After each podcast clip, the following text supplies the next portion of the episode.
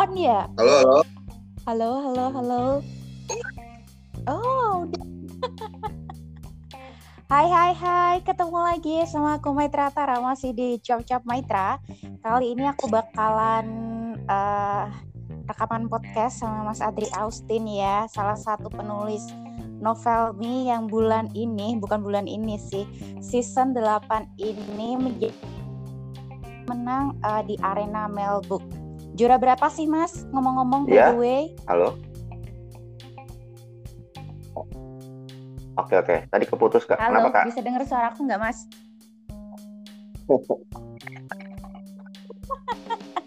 Oke deh, kenalan dulu deh, kenalan dulu deh. Eh, kenalin namanya siapa tuh? Biar ya kali aja ada jomblo-jomblo yang denger gitu Oke, ya kan. iya Lumayan halo tuh. semuanya. Aku Adri, Adri Austin. Eh, penulis novel Mi baru ya, bisa dibilang baru. Itu dari bulan September 2020. Dan tidak tahu juntrungannya harus nulis apaan, makanya awal-awal nulis tuh langsung tiga buku di pertengahan season. NTW berapa itu. Nah, dan tidak ada yang masuk juga karena salah nentuin lomba. Jadi cerita cerita romance dimasukin ke Melbook, cerita inovatif dimasukin ke adult romance, pokoknya kacau banget deh. Terus eh terus akhirnya ketemu sama Mbak Koni waktu itu kan sempat chattingan juga. Mbak Koni bilang mau nggak dimasukin ke ambasador biar terarah. Terus ditanyakan ambasador apaan? Kira ambasador itu kayak brand-brand ambasador kayak ambasador looks gitu kan Raisa misalkan gitu. Ternyata bukan ternyata ambasador itu mungkin semacam mentor ya yang membimbing kita. Keren sih memang novelnya ada mentornya. Jadi nggak kita jadi nggak salah terus kita juga terarah. Nah terus dengan PD-nya masuklah ke situ gitu kan ceritanya. Dan awal-awal juga bingung juga gitu kan nah mau ngapain? Akhirnya ya karena Kak Maitra yang membimbing terus juga eh, dikasih tahu. Sempat debat juga kita awal-awal kan tuh masalah kenapa sih ceritanya nggak laku begini-begini kenapa sih? Ya udah mendingan kamu nulis pasaran. Kok pasaran kan saya punya cerita idealis. Ya pokoknya begitulah ujung ujung ujungnya akhirnya kita berdebat ringan. Karena jujurnya sih cerita-cerita emang emang betul kita punya idealis tapi ya kita pikir di sini bener juga kan Kak Metra bilang mau nyari apa di nulis ini. Kalau mau cari duit ya udah buang aja idealis. Yang ngapain pakai idealis idealis? Lagian juga yang baca itu orang-orang udah nggak mau pusing mikir gitu kan. Lagian juga kita juga nulisnya juga pasti capek gitu kan mikir-mikir mikir-mikir. Yang ujung-ujungnya nggak ada yang baca akhirnya nanti down. Udah nggak mau pelan-pelan. Sebenarnya belum maksimal juga sih kak aku kak karena masih mencoba-coba ya gitu kan. Masih mencoba belum maksimal tapi paling nggak udah transisi genre ke mencoba yang pasaran lah gitu. Dan aku terima kasih banget sama Kak Maitra udah banyak ngebimbing ya kan? Dari awal dibawelin sampai ngedit aja guys. Nggak bisa lo ngedit biar supaya itu reviewnya itu nggak lama gitu. Kan biasanya kan aku nunggu tuh kok lama banget sih reviewnya. Ternyata ada caranya. Itu memang keren banget deh. Ambasadorku yang satu ini mantep pokoknya lah. Itu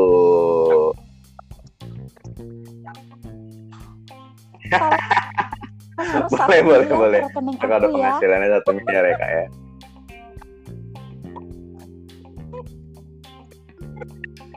Amin gitu ya. Eh, jadi sebenarnya Mas Adri itu suka menulis itu sejak kapan sih Mas?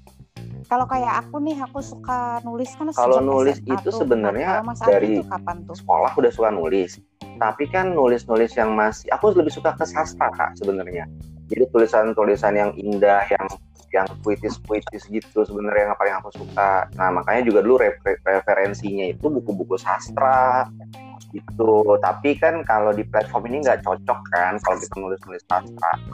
Dan dan kemampuan aku nulis itu sebenarnya baru sih kak kalau kemampuan nulis. Kayak ngerti uh, dialog teks atau dialog aksi atau PUBI bahkan uh, apa ya bikin paragraf gitu tuh baru ngerti sekarang. Bahkan sampai apa yang perbedaan di pasif sama di untuk menandakan di depan itu ya itu baru-baru sekarang aku belajarnya gitu. Jadi nggak nggak nggak nggak dari dulu. Gitu. makanya aku tuh masih mentah banget waktu nulis di platform itu masih mentah banget. Tuh makanya kan awal-awal di novel ini ditolak tuh kak gara-gara dialog teksnya tulisannya miring semua makanya nggak boleh. Dialog teks miring. Jadi ditolak itu aku dibilang katanya dia nggak usah miring uh, tapi ini. Dan juga ada spasi waktu itu aku kalau nggak salah ditolaknya jadi habis tanda petik itu ada spasi. Itu kan ada spasi kan? Uh -uh. nah seperti itu kak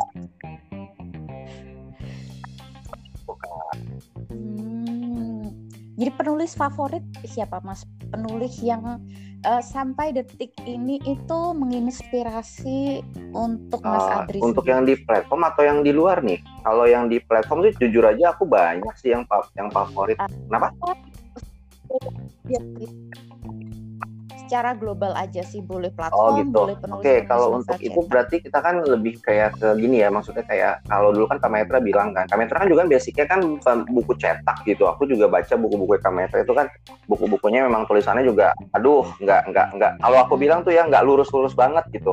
Artinya masih ada prosa-prosanya, ada segala macam. Nah, tapi kan ketika aku di platform, aku harus menyesuaikan kan, menyesuaikan uh, apa ya, menyesuaikan uh, pasaran pembaca tuh kayak gimana gitu kan. Karena kalau tulisannya yang kita juga pakai prosa-prosa seperti itu pasti orang juga males gitu loh. Ngapain nih apa namanya ini apaan sih nulisnya mau ke mana sih arahnya gitu.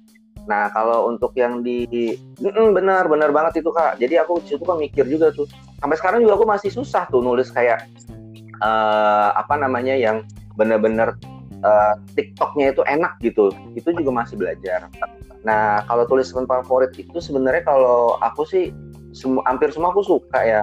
Hampir semua suka uh, kalau di mana namanya kalau di platform kebetulan di Novelmi itu ya ada beberapa aku suka buku-buku mereka gitu kan yang uh, aku lihat oh bagusnya ternyata jadi referensi. Oh, begini nih nulisannya. Kalau dari Morpheus sendiri ini kan uh, Kak Maitra kan punya tim Morpheus ya. Itu seben aku sekarang lebih suka lagi suka bukunya Mbak Sugi nih yang yang sampai di NTW Global yang dua nih dia ternyata prosesnya dia kan aku perhatiin tuh dari awal dia nulis oh begini ternyata perubahannya tuh memang drastis banget nah sekarang aku lagi suka ngikutin bukunya Kasugi nih. Mungkin suatu hari nanti akan aku uh, incar gitu ya. Maksudnya akan aku ikutin juga cara dia bikin plot cerita gitu. Keren banget itu memang tuh. Dan dan nggak nyangka juga anak Morpheus tahun ini rata-rata di Melbourne Arena eh di Mel, ah, sorry di NTW megang juara ya.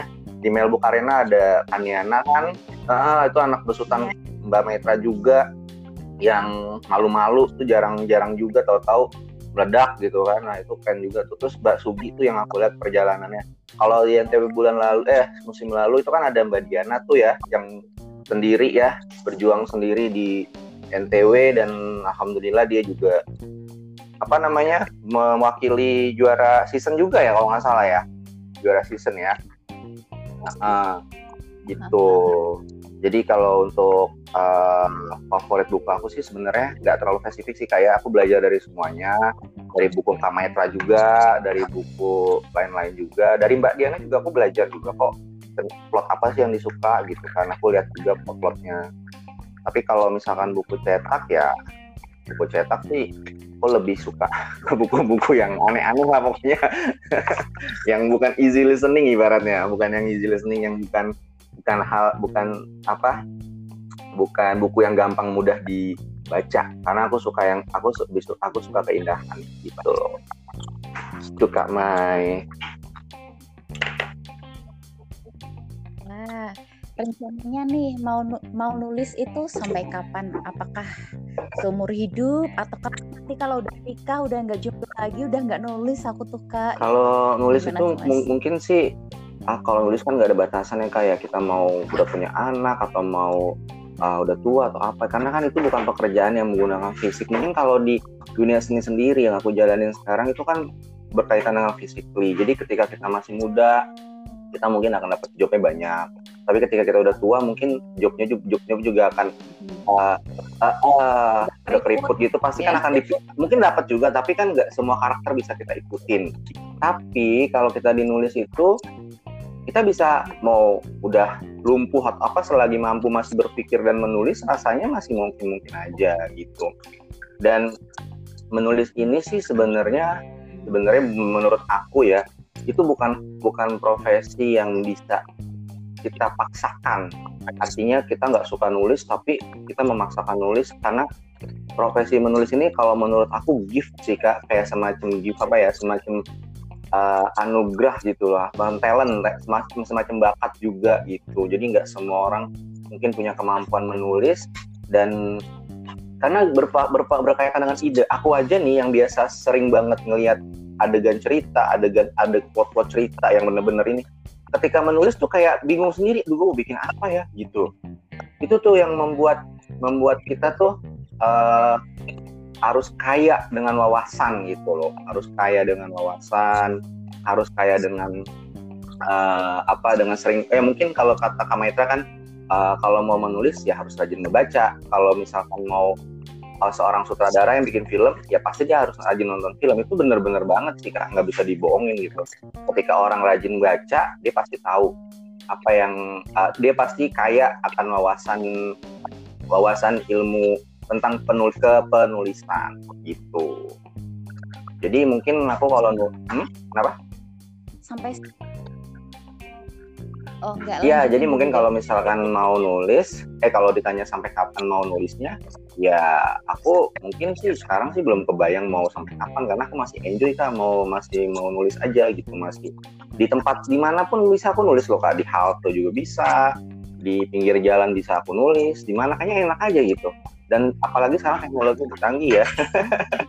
teknologi udah canggih, nggak perlu pakai laptop, tinggal di handphone, udah. Yang penting ada kemauan kak pada intinya itu aja ada kemauan ada ada kemauan terus kita punya keinginan gitu kita tahu tujuan kita nulis itu buat apa itu sekarang eh, dalam sehari itu Mas Adri bisa nulis berapa ribu kata nih? Aku tanyanya beri, berapa ribu kata soalnya uh, Mas Adri kan bukan hanya menulis di satu platform ya, uh, tetapi ada di beberapa platform gitu. Jadi kira-kira sehari itu bisa sampai beri, sampai berapa ribu Kalau total aja ya, berarti kita masuk ngomonginnya total. Itu bisa tujuh ribu sampai delapan ribu sih kak. Kalau total. Dan itu bukan tapi bukan di satu platform ya bukan satu platform. Tujuh ribu sampai delapan ribu total. Eh delapan ribu kata. Apalagi kemarin pas aku masih ikut NTW itu dan kebetulan waktu aku juga kemarin itu bulan lalu itu bulan Januari masih free banget itu aku bisa sampai sepuluh ribu kata sehari. Gitu. Hmm, jadi cara ngatur, ngatur waktunya, waktunya ya kita gini kak. Jadi kalau misalkan kalau aku kan orangnya kalau misalkan lagi Eh, nggak uh, ada misalkan lagi ada waktu senggang nih sejam dua jam daripada dipakai ngobrol mendingan aku buat nulis. Gitu loh karena kan udah punya kerjaan baru. Nulis itu aku anggap pekerjaan jadi kayak bangun misalkan hari ini aku libur gitu kan tuh bangun pagi gitu jam 8 jam 9 tuh aku udah mulai nulis karena aku anggap tuh pekerjaan yang rutinitas harus dikerjakan kayak orang kantoran gitu kerja jam 8 terus selesai jam 5 pokoknya kema kemampuan kita nulis itu beda-beda. Kita juga nggak tahu fisik orang, kemampuan orang, konsentrasi orang itu tidak bisa disamakan. Tapi paling nggak rata-rata orang dua jam dua jam itu untuk fokus bisa kok. Dan dua jam itu mungkin udah bisa kalau misalkan idenya ngalir ya, itu mungkin udah bisa jadi dua dua bab sekitar 2.200 kata gitu loh. Nah itu kan nanti bisa istirahat dulu setengah jam sambil ngedit-ngedit kata-kata yang typo atau plot-plot yang kira ah nggak kurang bagus plotnya tinggal diedit seperti itu. Nah sebenarnya pada dasarnya itu dari diri kita sendiri sih kak.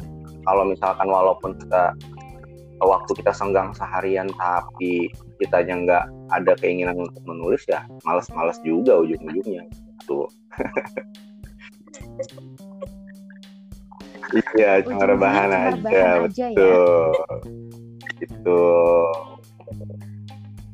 biasanya apa yang dilakukan kalau pas lagi ah aku lagi mentok ide nih aku udah nggak punya ide udah kehabisan ide biasanya biasanya apa aku sesuaikan dengan apa kalau lagi kok ini ibarat uh, ngomongnya dengan waktu yang free ya. Jadi kalau waktu free itu aku biasanya ngikutin terus misalkan aku lagi bikin cerita romance nih misalkan kayak kemarin kayak Bentre Mister Bentre itu kan cerita romance. Jadi aku nonton cerita romance gitu tapi yang memang sekiranya dekat dengan cerita aku. Contohnya cerita-cerita Asia cerita-cerita yang dari Cina ke atau cerita yang dari Korea atau Jepang jangan yang ke Eropa jangan ke Amerika karena ngaco nanti. Gitu. Atau enggak bisa baca baca. Iya kenapa? Udah alur. Ya beda alur bener iya. Beda alur. Gitu. Jadi kalau kata Kametra kan eh, pembaca-pembaca novel platform itu kan rata-rata memang yang memang mereka suka cerita dari Korea atau cerita-cerita dari apa dari Cina atau dari Jepang gitu kan. Nah ya kita ikutin aja yang dari situ alur apa iba, ini. Kalau misalkan aku kan paling males sebenarnya kalau baca tuh paling males sama aku yang paling males. Tapi aku suka nonton gitu. Paling enggak kan mereka kan ketika mereka bikin film dan bikin cerita mungkin ada ada sama ceritanya gitu kan. Nah jadi ya udah bisa diikutin. Tapi aku sarannya sih baca sih kak. Bener kata Kak Meta terus baca cerita yang memang yang memang lagi uh, apa sih yang disukai? Nah kayak misalkan sekarang nih aku ngeliat nih ngeliat itu kan uh, Melbook Arena itu padahal ceritanya bagus gitu. Tapi ternyata selama di NTW aku belum pernah ngeliat Melbook Arena itu bener-bener outstanding banget.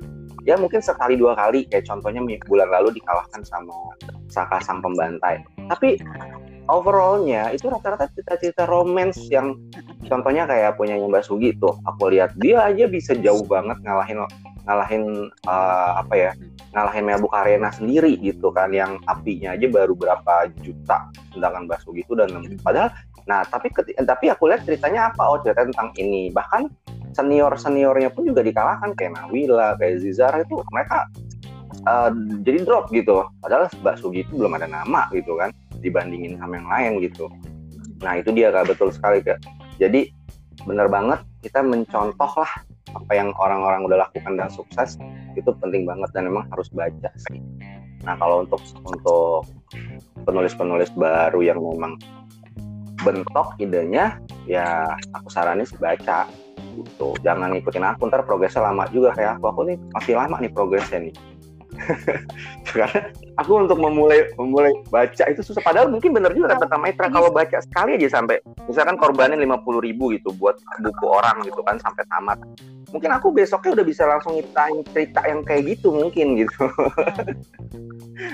Tapi itu loh males banget gitu untuk buka buka, buka punya orang yang aduh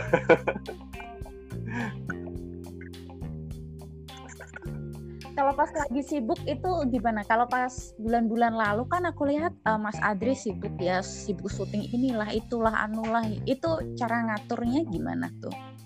Uh, uh, jadi ya betul. Kalau ya? misalkan di syuting itu kan banyak banyak waktu free. Contoh lagi misalkan lagi antri an, antrian scene, antrian scene itu kita kan dalam setiap dalam uh, kita kan dalam setiap peran tuh ada scene-scene yang kita memang lagi take atau nggak take gitu. Nah biasanya kalau misalnya kita lagi nggak take itu uh, kita aku biasanya manfaatin untuk nulis itu aja. Jadi nggak nggak dimanfaat. Kalau dulu dulu kan main, bercanda, godain cewek gitu. Kalau sekarang mah enggak, kan nulis aja gitu. Di mana aja nulis.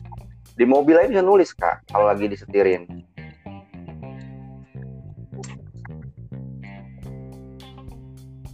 godain cewek tapi tetap jomblo gitu ya lebih ke ini sekarang lebih kayak punya goal apalagi seneng banget kayaknya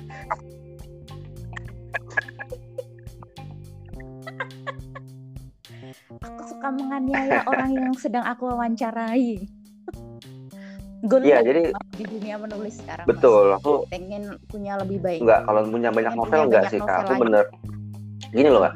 Apa novel banyak tapi kalau nggak ada yang nggak ada yang apa ya nggak ada yang produktif buat apa gitu kan jadi aku lebih kayak oh ya udah nih cerita satu bikin sampai tamat dah gitu. Kalau dulu kan aku memang uh, udah nggak berhasil udahlah tinggalin gitu kan. Tapi ternyata bener juga kata Kamai efeknya efeknya tuh panjang karena kenapa? Pembaca.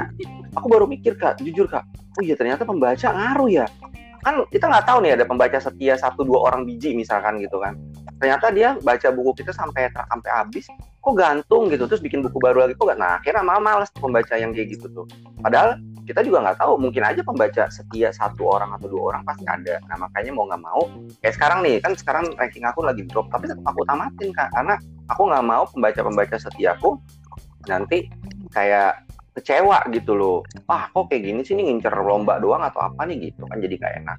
Bener sih harus harus punya buku harus punya buku eh, kita kons kita kerjakan dengan fokus terus tamatin gitu apa pun yang terjadi tamatin. Biar nanti sekalian juga kita di situ bisa ngasah skill kita. Jadi jangan jangan apa ya uh, jangan putus di tengah jalan sih. Kalau putus di tengah jalan ya efeknya kalau menurut aku yang udah aku rasain ya itu emang kacau banget. Pembaca kita kabur terus udah gitu kita dianggap orang kayak uh, setengah-setengah kerjanya gitu. Gitu. Mending tamatin terus udah nanti kalau misalkan memang ada kesempatan bikin buku baru lagi bikin buku baru lagi.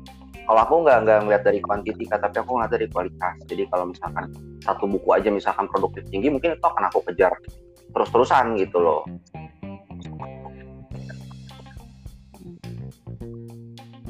jadi kualitas ya, itu betul. lebih penting daripada buat 20 buku tapi nggak ada yang produktif kan sama aja bohong. Nggak ada sampai eh, bikin sampai 10 bab. Iya benar kan nggak ada yang nggak ada yang jadi. gitu. jadi jadi kita down sendiri. Bener juga itu jadi kita aduh wah buku kita nggak laku nih. Aduh udahlah. Aduh jadi malas ah udahlah. Jadi negatif semua otaknya kan nah gitu. Jadi udah kita bikin satu buku fokus. Kalau bisa satu lagi aku tambahin ya aku pengalaman aku nih. Kenapa suka stuck di jalan itu kalau bisa dari awal. Mungkin kan memang ini babnya hmm. panjang. Emang aku akuin babnya panjang. Di novel platform ini aku melihat babnya itu ratusan semua. Tapi bisa diakalin. Misalkan contoh kita punya cerita satu punya cerita tentang A gitu. Nah kita bikin tuh outline-nya dari awal pertengahan sampai akhir. Jadi biar kita tuh nggak nggak lari ceritanya juga dan kita juga nggak stuck nggak nggak nggak mengalami apa namanya writer's block ya. Nggak kayak gitu. Mungkin itu bisa diakalin kayak gitu. Nah aku sekarang lagi mencoba menerapkan ini mungkin untuk uh, untuk ke depannya gitu. Karena di kemarin-kemarin aku masih ngikut masih nulis itu ngikutin apa ya ngikutin alur aja. Oh ya hari ini nulisnya ada gini-gini. Lama-lama bingung gitu. Dan lari-lari. Kok ceritanya jadi lari-lari ya gitu. Nggak fokus gitu itu mungkin bisa diterapkan juga hmm? kenapa? Karena karena dirancang sebelumnya gitu ya. E, pokoknya yang penting nulis aja deh aku nggak perlu pakai bagan dan yeah. segala macam gitu kan. Jadi pas mungkin udah sampai ah betul. bab, betul banget tuh betul banget jadi uh, jangankan sampai 50 bab ya. Jadi kayak di bab 30 aja kadang-kadang udah bingung. Ya mau ngapain lagi adegannya ya? Karena nggak ada patokan. Tapi kalau misalkan ada ada patokan uh, misalkan kita mau bikin nih misalkan contoh kita mau bikin 200 bab gitu. Kita bisa bagi-bagi nih. Dari 50 bab pertama kita mau bikin apa 50 bab kedua kita mau bikin apa 50 bab ketiga mau bikin apa. Itu itu kemungkinan besar walaupun cuma 200 bab. Kemungkinan besar peluang untuk pendapatan berbayarnya tinggi deh. Karena cerita kita satu kuat yang kedua nggak lari-lari yang ketiga kita juga nulisnya enak gitu. Oh begini besok begini lah. Padahal bahkan belum ditulis aja idenya udah ada di otak gitu. Nah ada orang yang tipenya harus digambarkan dulu dengan visualisasi, ada juga tipenya yang kayak kakak kemarin bilang kan, kalau kakak kan orangnya nggak perlu seperti itu, udah terbayang di otak, itu itu tergantung dari kemampuan masing-masing sih. Jadi kalau aku tipe orang yang harus digambarkan dengan visualisasi, jadi kalau aku harus tulis dulu nih 50 bab awal, aku harus bahas ini, 50 bab pertengahan bahas ini, 50 bab um, apa menjelang akhir begini, terus 50 bab akhir kayak gini, gitu. Itu penting banget soalnya pengalaman aku tuh ceritanya makanya buku-buku aku yang di awal tuh tiga buku hancur itu gara-gara nggak ada nggak ada nggak ada skemanya nggak ada konsepnya terus udah gitu nggak ngerti cara uh, nerbitin di platform uh, novel itu seperti apa gitu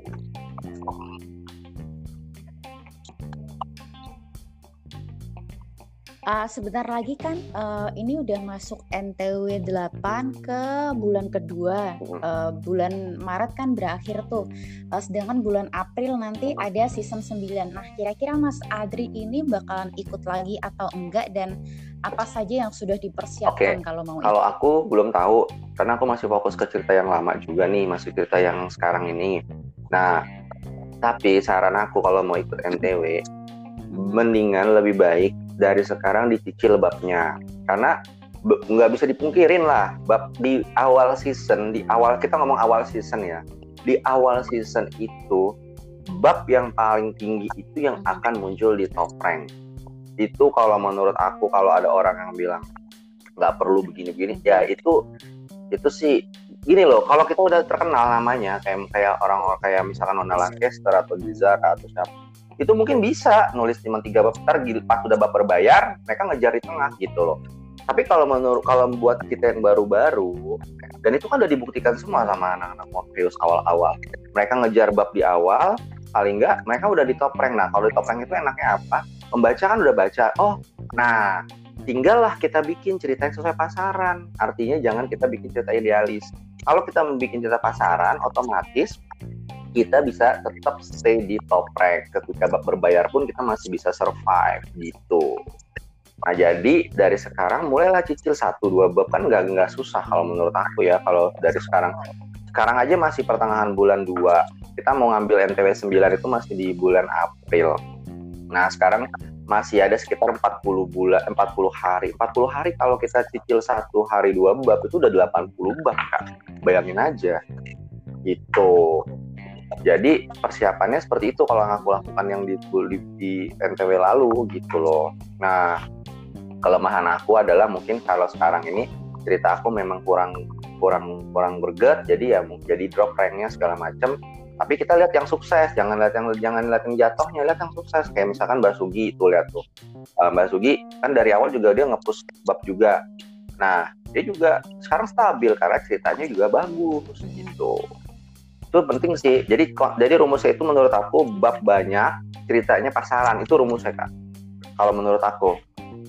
Bab banyak cerita pasaran. Udah deh. Ya udah terbukti, udah terbukti. kalau untuk penulis baru kalau kita udah tenang mama nggak usah ngomong. Lima bab aja juga nanti setengah bulan bisa naik kok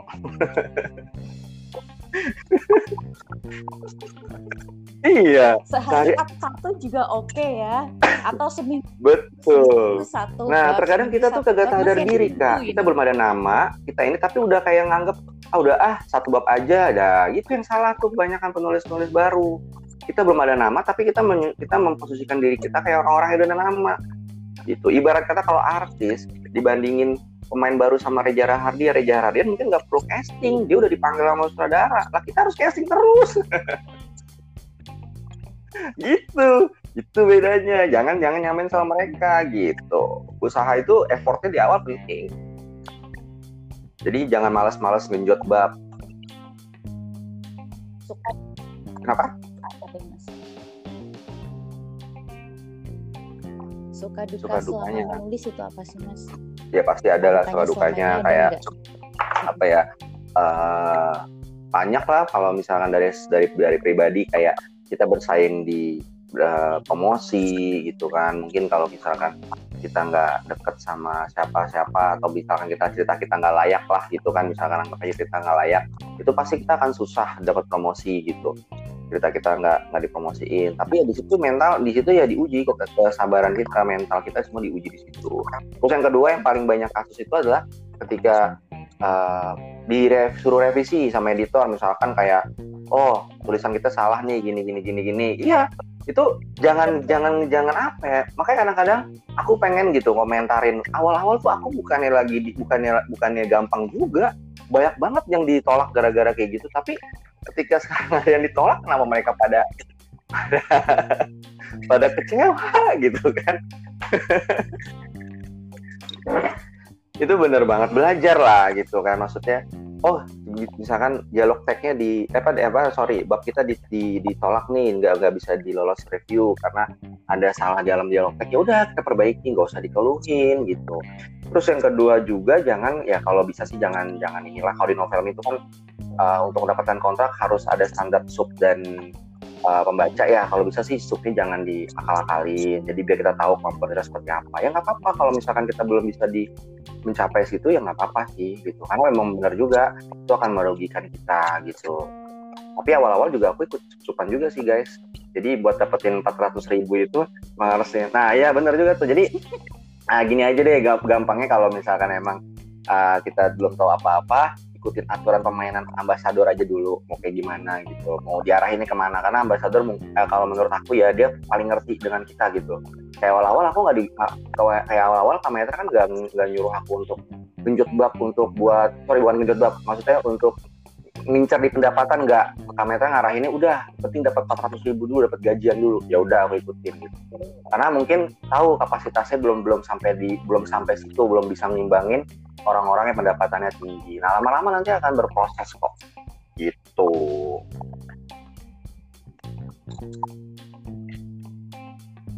Iya kan soalnya uh, kalau aku terus terang sendiri di grup kan uh, setiap penulis nggak aku samakan ya dalam artian misalkan penulis A problemnya apa uh, penulis B problemnya apa aku kan bilang terus terang gitu loh. Maksudnya ya memang aku tidak tidak ingin dan tidak mau uh, kayak bagus-bagusin ah tulisan kamu bagus ayo semangat aja biar uh, nanti kamu bakal aku nggak mau begitu tapi aku ingin bicara jujur kekurangan kamu tuh di sini loh terus kelebihan kamu di sini uh, kalau untuk saat ini kayaknya kamu belum bisa deh menang NTW bukannya aku berdoa jelek atau menginginkan sesuatu jelek yang enggak tapi uh, berdasarkan berdasarkan kemampuan orang betul, tersebut betul, untuk saat betul. ini tuh memang belum bisa gitu loh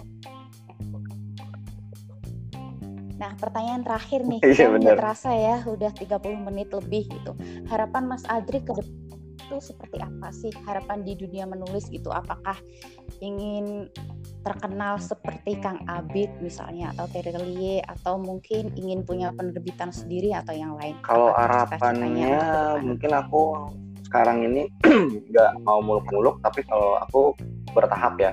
Contoh sekarang ini aku banyak banget yang mesti aku kejar.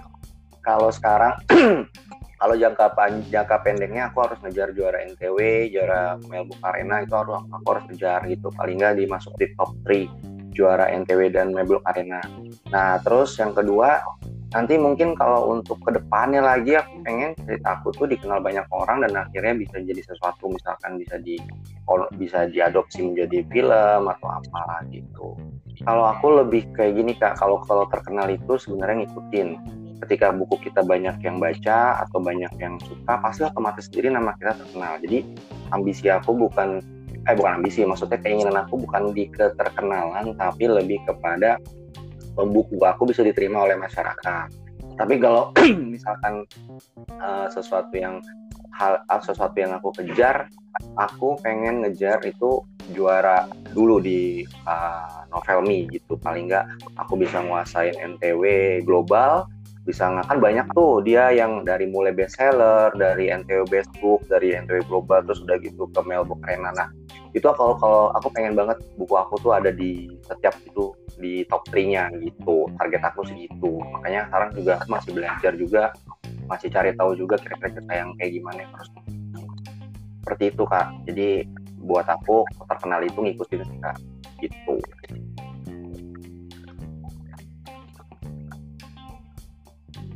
Oke. Uh, mm -hmm. Yang paling terakhir nih, pesan-pesan uh, Mas Adi untuk semua penulis novel online, novel uh, platform online, baik itu yang dari Novelmi atau dari mana pun. Pesan Mas Adi apa untuk mereka? Yang baru atau yang lama nih? Buat ya, yang baru Jangan gitu loh ya yang baru-baru lah. Kalau yang lama kan kayaknya kita ini hanya remahan gitu kan. Iya sih, ini mungkin lebih fokusnya baru -baru ini kita uh, programnya untuk penulis-penulis baru ya. Nah, kalau penulis-penulis baru itu gini, pikirannya awalnya gini aja. Orang itu nggak ada yang bisa sampai tahap atas dengan sekejap gitu. Jadi kayak sekarang baru mulai besok tahu-tahu udah kayak mau nawi udah kayak udah mau kayak Nawila atau Nona Kesar itu mustahil mereka pun juga dari awal nggak akan ada fansnya gitu jadi hargailah proses, jangan pernah kita meremehkan proses baru nyoba sekali dua kali kita pengennya maunya tinggi gitu kan. Nah terus juga itu itu nggak baik juga. Terus yang kedua jangan gampang baper. Nah penulis itu banyak kan baper. Kalau dikasih tahu baper marah ngambek gitu, baper marah ngambek. Nah itu yang agak susah. Karena awal-awal juga guys, aku juga kada pertama kali ribut sama sama sama, sama Ulfa, inget banget tuh. Gara-gara masalah cerita Amanda aku komplain kenapa sih cerita kayak gini? Malah nggak laku gini gini gini gini gini. Padahal ceritanya bagus. Nah itu kan sebenarnya gini yang menurut kita bagus belum tentu menurut orang lain bagus kan gitu. Nah terus uh, kita harus bisa introspeksi diri. Jangan sampai uh, berpikir menurut kita cerita kita bagus tapi kita nggak mau dikritik. Akhirnya kita bete sendiri gitu kan. Dan akhirnya ujung-ujungnya kita nggak dapat uang atau nggak dapat penghasilan kita sebel nyalahin orang. Itu juga sebenarnya nggak bagus. Karena iya betul kak. Karena karena kita itu tujuannya kita bergabung di grup itu bukan buat gosip doang bukan buat gibah doang. Tapi kita di situ sharing apa yang membuat kita kira-kira maju ada yang membuat kita kira-kira uh, bisa berkembang. Makanya ada ambasador. Karena ambasador itu sebenarnya itu mentor yang di, ditunjuk Novelmi untuk bener bisa touch kita secara personal. Karena kalau editor grup editor itu kan editor nggak bisa touch kita secara personal. Nah yang pokoknya ketika kita diarahkan ketika kita ditegur ketika kita dikasih tahu ya itu jangan pernah kita uh, merasa kecil hati. Apalagi ah apaan sih? Soto banget sih lu gini gini gini nah kalau udah punya perasaan kayak gitu udahlah aku jamin gak bakal sukses. Karena sama aja dia nggak bisa menerima masukan yang baik. Kalau dibilang kayak gitu misalkan ada yang tahu eh coba deh tulisannya dirubah jangan kayak gini. Terus dia tetap pekah gitu. Ah enggak tulisan gue bagus. Menurut gue bagus nah. Itu menurut aku sih menghancurkan karir mau menghancurkan karakternya sendiri karena kalau punya sifat kayak gitu dia akan susah berkembang. Karena kita belum tentu kak. Kita memang contoh aja ya misalkan contoh nih aku kasih tahu aku kasih contoh yang benar-benar real. Di novelnya itu ada penulis skenario bagus yang memang udah terkenal. Nah, itu uh, apa Mas Imam Tantowi kan? Dia memang penulis. Tapi ketika masuk platform buktinya nggak langsung booming nggak langsung orang wah wah wah wah wah gitu. Nggak tetap aja dia masih aku perhatikan progres masih lambat. Karena kita nggak sama. Mungkin di, skenario sukses belum tentu di platform sukses. Itu makanya nggak bisa disamakan gitu. Jadi kita nggak bisa nganggap ah gue biasa nulis di koran misalkan. Ah gue biasa nulis di majalah kenapa di sini kayak gini-gini? Ya kita nggak bisa seperti itu gitu loh. Itu kita harus tahu diri bagaimana menyesuaikan pasar. Balik lagi sih bagaimana pasar itu sendiri gitu jadi intinya kita nggak boleh nggak boleh apa ya nggak boleh merasa kita tuh hebat atau apa segala macam ya. Yang ada nanti malah ngejatuhin kita sendiri. Itu seperti itu sih kak. Kalau menurut aku jangan jangan patah apa jangan patah semangat terus mental juga harus kuat. Yang paling penting itu jangan baper lah harus tahu. Kalau misalkan memang ternyata orang yang ngasih taunya emang nggak cocok dengan karakter kita nih kayak misalkan ih ini orang nyelokit banget sih ngomongnya. Ya cuekin aja. Kalau aku orang gitu kak. Cuekin aja. Yang penting ambil manfaatnya. Kalau buat aku orangnya nggak ngambil pusing kak. Kecuali ada hal-hal tertentu yang dia singgung selama di luar masih di luar dari eh selama masih di dalam pekerjaan aku nggak bakal tersinggung sih. Walaupun ah tulisan lu jelek banget parah lu gini. Ya itu nggak masih tapi kalau di luar hal-hal itu misalkan contoh sampai bawa-bawa keluarga atau apa itu baru aku tersinggung. Nggak boleh ngapain nggak ada hubungannya kan? Nah itu dia sih. Jadi bisa bedain lah mana mana hujatan dari pekerjaan mana hujatan dari pribadi itu kita boleh marah ketika pribadi kita dihujat.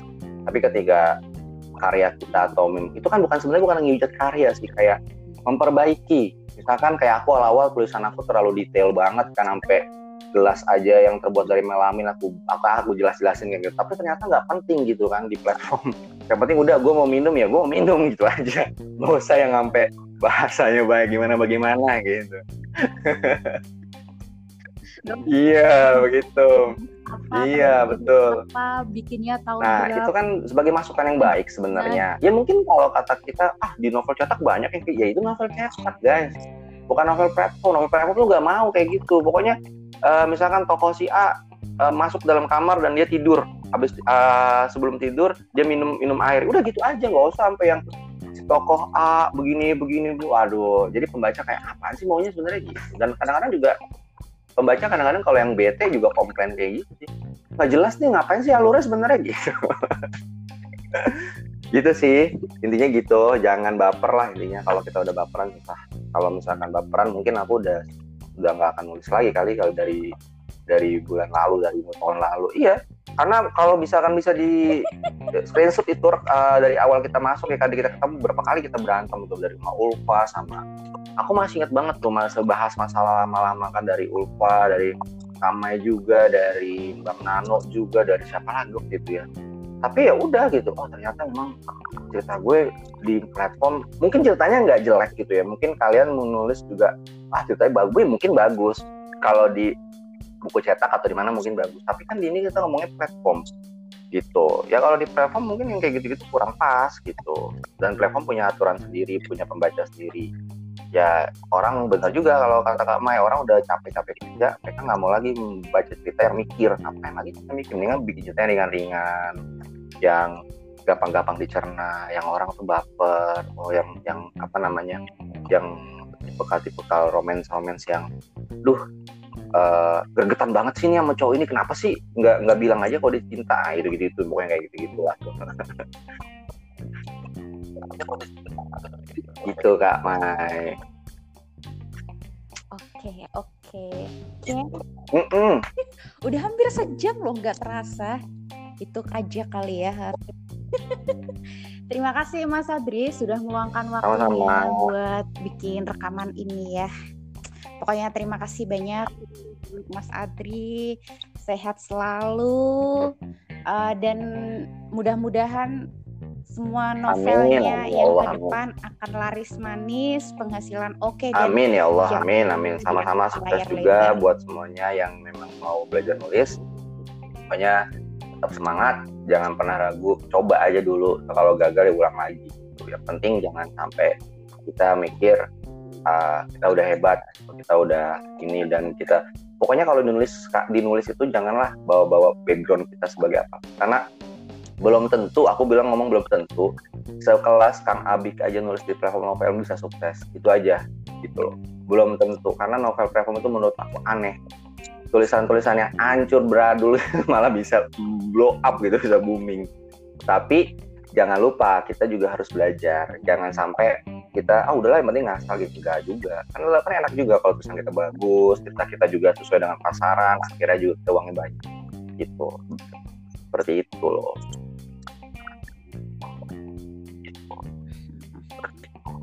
Oke, terima kasih teman-teman yang sudah mendengarkan. Sampai ketemu lagi di podcast berikutnya. Kayaknya aku bakalan ini deh siaran sama uh, Mas Martin Bul Siregar uh, wow. atau sama Mam Sugi ya. Coba deh lihat aja nanti.